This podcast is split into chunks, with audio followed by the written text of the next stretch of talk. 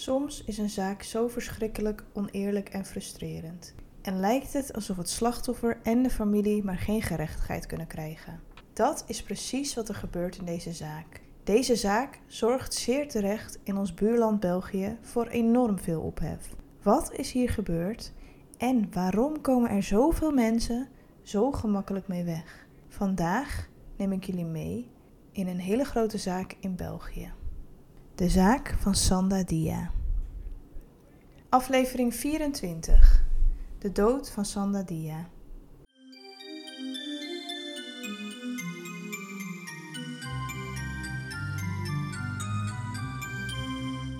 Als eerst wil ik even beginnen met het punt dat ik een nieuwe microfoon heb. Dus ik hoop dat vanaf nu het geluid beter zal zijn. Wel ben ik nog aan het leren over alle verschillende instellingen en standen die er op deze microfoon staan. Dus als er nog iets is dat je denkt van oké, dit is niet chill, dit moet even anders. Laat me even weten via Instagram. Stuur me even een berichtje via Facebook, mag ook. Dan, ehm, ja, dan kan ik dat meenemen. Normaal zou ik zeggen relax en ik neem je mee door dit verhaal. Maar dit is een verhaal waarbij je waarschijnlijk niet kunt relaxen. Dit is een van de frustrerendste en oneerlijkste zaken die ik ben tegengekomen. Blijkbaar kun je met geld en macht gemakkelijk overal mee wegkomen. Sanda Dia was een jongen van slechts 20 jaar oud. Sanda studeerde al twee jaar ingenieurswetenschappen aan de KU in Leuven. En in zijn derde jaar wilde hij zich graag gaan aansluiten bij de studentenclub Reuzegom. Deze studentenclub stond erom bekend dat hier veel jongens in zaten met hele invloedrijke ouders. Dit waren vooral blanke jongens in deze club. Voor Sanda zou het heel goed voor zijn netwerk zijn en voor zijn toekomst om zich hierbij aan te sluiten. Maar als je je wil aansluiten, moet je eerst een doop ondergaan. In Nederland noemen ze dit wel de ontgroening. Eerste dag van de doop, 4 december 2018, begint de eerste opdracht. Sanda en twee andere schachten, zo noem je de kandidaten die in de studentenclub willen, moesten zich verkleden en zo snel mogelijk bloemen verkopen in de binnenstad van Leuven. Wie er niet snel genoeg bloemen verkocht, werd gestraft met vet en vies eten. Zoals bijvoorbeeld melk met brokken, een vetbol voor vogels, een pot met garnalen en een vieze bruine substantie en een blik Gordons met visolie. In totaal verkochten ze zo'n 700 rozen. Toen ze hiermee klaar waren, moesten ze op hun knieën gaan zitten en vragen beantwoorden. Bij elk fout antwoord moest er veel drank gedronken worden. De bedoeling was dat ze hierna volledig van de wereld waren en zich niks meer herinnerden. De drie schachten lagen stomdronken op de grond. Daarna is de traditie dat er op de schachten wordt geplast, wat hierna dus ook gebeurde. Daarna gingen ze naar de kot van Sanda. Kot is een Belgisch woord voor de kamer. Hier sliepen ze hun roes uit. De reuzengommers knippen stukken uit de haren van de schachten als ze slapen en smeren hier chocolade in. De schachten zijn te dronken om hier iets van te merken. Hierna hebben de reuzengommers de kraan afgeplakt en zit er een briefje op waarop staat niet drinken, anders geen reus. Wat dus betekent dat als ze water zouden drinken, ze niet bij de club zouden mogen. De tweede dag van de doop, 5 december 2018. De drie schachten werden wakker gemaakt. Ze gingen richting Forselaar. Sanda was heel erg suf. Hij had een hele zware kater. Terwijl hij liep, moest hij al ondersteund worden. Er liep een vrouw langs en die kwam naar ze toe. Deze vrouw zei dat Sanda er niet goed uitzag, dat het niet verantwoord was. Sanda zou zelf gereageerd hebben dat het oké is. Hij zou vervolgens van de reuzengommers wat te eten en te drinken hebben gekregen. En volgens meerdere betrokkenen knapte hij daarna weer wat op. De twee andere schachten moesten ondertussen alvast een put graven waar ze met z'n drieën in moesten gaan zitten. Ze moesten half naakt in de kuil plaatsnemen en kregen emmers met ijskoud water over zich heen gegooid. Vervolgens werd er een aal ingegooid waarvan ze de kop moesten afbijten. Heel ziek. Ondertussen werden ze uitgescholden, vernederd en beledigd. Dit hoorde allemaal bij het ritueel. Tijdens een verplaatsing over het terrein moesten schachten zich op handen en knieën verplaatsen met hun hoofd naar beneden. Als ze dit niet deden, werden ze opnieuw gestraft. Ze verplaatsten zich bijvoorbeeld naar een beek verderop. Deze beek was natuurlijk in deze tijd van het jaar, in december, super koud. Ze moesten in deze beek gaan liggen met hun hoofd onder water. Wanneer ze uit het water kwamen, werd er over hen heen geplast, zodat ze het weer warm zouden krijgen. In de put die ze hadden gegraven zat heel veel braaksel en urine. Braaksel door de viezigheid die ze steeds moesten eten en drinken. Zoals bijvoorbeeld een dode muis die door de blender was gegaan. Honden, kattenvoer, schachtenpap. Dit is van alles wat gevonden kan worden bij elkaar in de blender. En visolie. Een van de beproevingen was om een levende goudvis door te slikken en daarna zoveel mogelijk visolie te drinken, tot het visje er door braken weer levend uitkwam. Bij Sanda lukte dit niet, waardoor ze het nog een tweede keer hebben herhaald. De reuzengommers hadden een bidon met visolie gehaald voor de doop. In deze bidon zat 3 liter visolie. Na de doop was zeker de helft hiervan op. Na het drinken van de visolie begon Sanda trager te spreken en te reageren. De twee andere schachten merkten dit op. Zij riepen de reuzengommers om te vertellen dat het echt niet goed ging. Sanda lag ineengekropen van de kou in de put.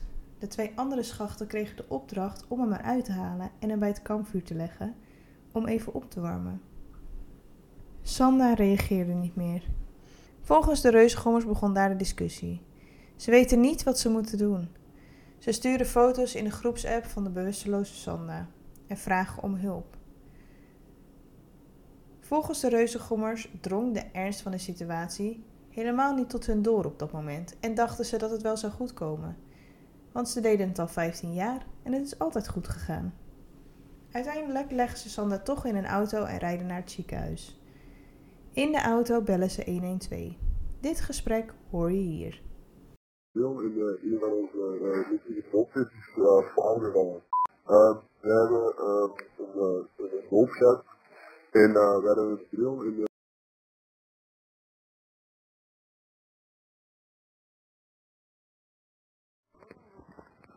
Noodcentraal 112 ziekenwagen en brandweer.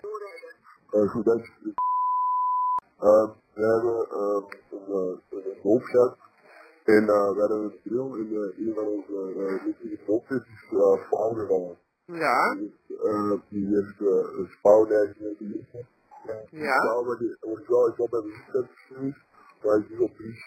Maar die heeft heel lang in de kou en uh, is heel gebeurd. ja, en dat is op welk adres meneer? We zullen daar misschien even mee beginnen. Nee, we zijn, uh, we zijn, we zijn nu onderweg naar de op Amsterdam in Mouwen. Ah, jullie zijn zelf onderweg naar het Ja, we zijn teruggetrokken. En waar zitten jullie ondertussen al?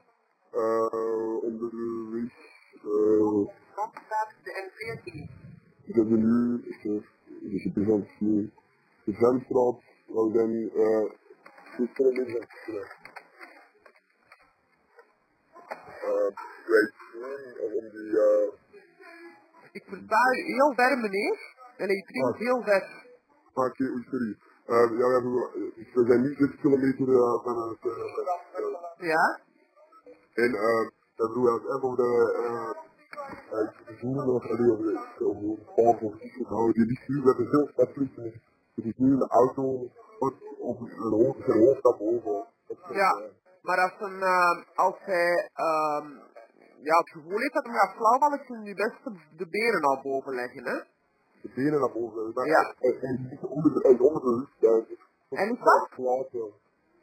Met zijn ogen wel zo, en met zijn ogen, en met dat zo... Hij zit er Ja. Maar het is best dat je dus de benen omhoog legt. Ja. Als je zegt hè, dat hem, uh, ja, natuurlijk als hem, als hem, allee, je moet hem overgeven of niet. Ehm, ja, soms is het wel een vergelijking zo. Ja. En is het alleen, is het van achter of, of? Uh, nee, hebben niet, nee, de vijf, om, uh, Maar blieft? doe dat niet erbij, om hem te ondersteunen om te kijken of hij over is. Ja. Ja, probeer soms zijn benen omhoog te leggen, hè. Ja? En jullie gaan zelf naar het ziekenhuis rijden. Ik moet geen Ja. ziekenwagen sturen, hè. nee, dat moet niet. Ben. Ja. Ja. Dus hij legt zijn benen omhoog. Dat, is- dat is ja, eigenlijk een beetje het enige wat u kan doen tegen een snoepopen. Ja, oké, zo. Goed? Moet het toch zijn dat je toch moet stoppen of zo en, en je moet een ziekenwagen hebben, dan mag je direct terugbellen, hè, goed? Ja, oké. Oké, ja, succes, hè, dag. dag. Wanneer Sanda in het ziekenhuis aankomt, heeft hij nog maar een lichaamstemperatuur van 27 graden. Dit is echt heel erg laag. Normaal is de lichaamstemperatuur gemiddeld zo tussen de 36,5 en 37,5 graad. Onder de 35 graden wordt het hypothermie genoemd. Je hebt een milde vorm van hypothermie. Dit is tussen de 32 en de 35 graden. Je hebt een matige vorm. Dit is tussen de 28 en de 32 graden. En je hebt een ernstige vorm van hypothermie. Dit is als je een lichaamstemperatuur onder de 28 graden hebt. Hier viel Sander dus onder, met slechts 27 graden. Sander bloedde ook uit zijn neus en uit zijn mond. En zijn zoutgehalte was extreem hoog. Om 9 minuten over 10 s'avonds werd Sander binnengebracht. Twee dagen later overleed hij aan orgaanfalen. Waarschijnlijk is dit te wijten aan het extreem hoge zoutgehalte in zijn bloed. Zeer waarschijnlijk komt dit door het drinken van alle visolie. Wanneer de politie na de doop de vijf reuzengommers naar het bureau laat komen om ze te verhoren, viel het een agent op dat ze erg aangedaan waren door wat er was gebeurd. Dit staat te lezen in een procesverbaal. Maar aan de andere kant waren ze op dat moment de filmpjes en foto's van de doop aan het wissen en de WhatsApp-groep van de clubleden werd verwijderd. De politie, die die nacht onderzoek deed en bij de blokhut in Voorselaar aankwam, schreef in een rapport dat alles er netjes bij lag. Wat je misschien na een doopritueel niet verwacht. Alle lokalen zijn proper opgeruimd. Er kan nergens een vuilniszak worden aangetroffen. Rond de plaats waar het kampvuur is geweest staan enkele emmers, maar daar staat alleen maar regenwater in. Staat in het rapport. Het lijkt alsof ze alle sporen hebben gewist. De namen van de betrokken reuzengommers werden niet bekendgemaakt. Dit is zeer ongebruikelijk, want in België mag je namen, achtergrondinformatie en foto's delen in de media. En vaak wordt dit in zulke zaken ook gedaan. Het leek alsof ze het geheim wilden houden. Op 6 augustus 2020 werd er op een internetforum de persoonlijke gegevens van 18 ex-reuzengommers bekendgemaakt. Op dit forum stond hun volledige naam, schachtennaam, telefoonnummer, e-mailadres en de namen van hun ouders. De voornamen, initialen van de familienamen werden in diezelfde periode gepubliceerd in een aantal media. Eén magazine publiceerde op 17 maart 2023 een online artikel waarin de volledige namen te lezen waren. De rechtbank van Antwerpen besliste dat het artikel offline gehaald moest worden. Anders zou de redactie een dwangsom van 10.000 euro per dag moeten betalen. Op 5 augustus 2021 besliste de Raadkamer van Hasselt om de 18 leden door te verwijzen naar de rechtbank voor onopzettelijke doding, het opzettelijk toedienen van schadelijke stoffen met de dood tot gevolg, onterende behandeling en schuldig verzuim. Op 12 oktober 2021 was de eerste inhoudelijke zitting van de rechtbank van Hasselt. Er kwamen vier van de 18 reusgommers opdagen. Wel hadden ze allemaal een zeer goede advocaat in de arm geslagen. Er hing een maximale gevangenisstraf van 15 jaar boven het hoofd. Het proces werd stilgelegd en uitgesteld. Door de familie en het Openbaar Ministerie werd er beroep aangetekend. Van 13 tot 20 maart 2023 vond het uiteindelijke proces plaats voor het Hof van Beroep in Antwerpen.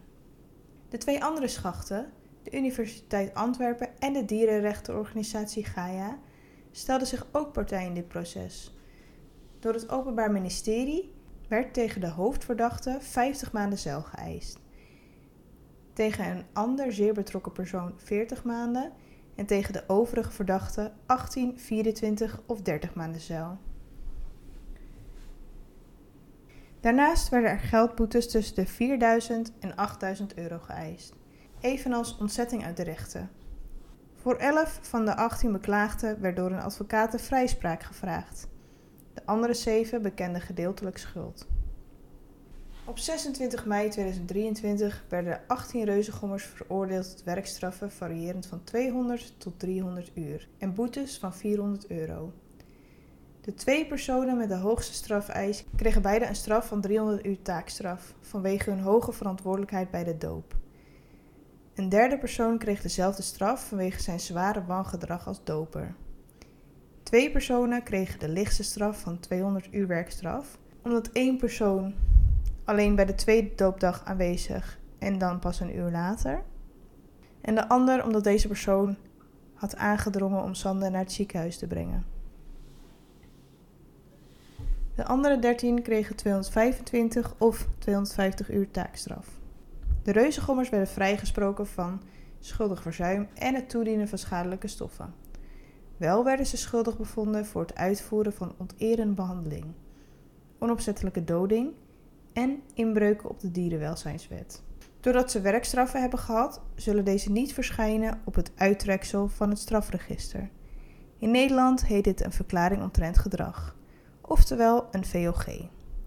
Dus dat betekent dat ze vrijwel overal weer kunnen werken na een straf. Er zijn een aantal hele specifieke werkgevers die een ander document vraagt. Daar zou het eventueel wel op kunnen staan. Maar die kans is vrij klein. Sander zijn hele toekomst is ontnomen. Maar al deze personen kunnen overal gewoon werken. Daar komt het eigenlijk op neer. Op 31 mei 2023, enkele dagen nadat de gerechtelijke straffen werden vastgesteld, onthulde de Belgische YouTuber Acid op zijn kanaal de persoonlijke details van vier reuzengommers. Ook een aantal die nog niet terecht hadden gestaan. Acid vond de straffen veel te laag en hij noemde ook de namen van de personen die nog niet terecht hadden gestaan. Hij uitte hierbij ook bedreigingen. YouTube haalde de video enkele uren later offline en schorste Asset voor een week. Een van de studenten die niet terecht stond in het proces, dagvaarde Asset rechtstreeks bij de correctionele rechtbank. Voor elektronische belaging, laster, eerroof en inbreuk op de wet rond het online delen van persoonsgegevens. De strafeis tegen deze YouTuber is als volgt: 8 dagen tot 2 jaar cel en boetes ter waarde van maximaal 136 euro. De rechtszaak is uitgesteld tot 18 januari. En even, het zou natuurlijk echt belachelijk zijn als deze man een hogere straf krijgt dan de reuzengommers. Zoals ik al eerder zei, vind ik dit echt een hele verschrikkelijke zaak. Ik vind het zo ontzettend erg voor de familie van Sanda en voor Sanda zelf. Zijn laatste momenten moeten zo verschrikkelijk zijn geweest. Zijn laatste dagen moeten zo verschrikkelijk zijn geweest. Ik vind het echt heel erg. En ik vind het ook zo erg dat ze hier zo makkelijk mee wegkomen. Ik ben ook heel benieuwd wat jullie hiervan vinden. Laat me vooral weten in de comments. Uh, via Instagram of via Facebook. Je mag me ook altijd een berichtje sturen. En dan was dit de aflevering van vandaag. Bedankt voor het luisteren naar Moord en Mysterie podcast. En vergeet me niet te volgen op Instagram voor alle informatie over eerdere afleveringen en over andere interessante zaken. Blijf veilig, lieve luisteraars.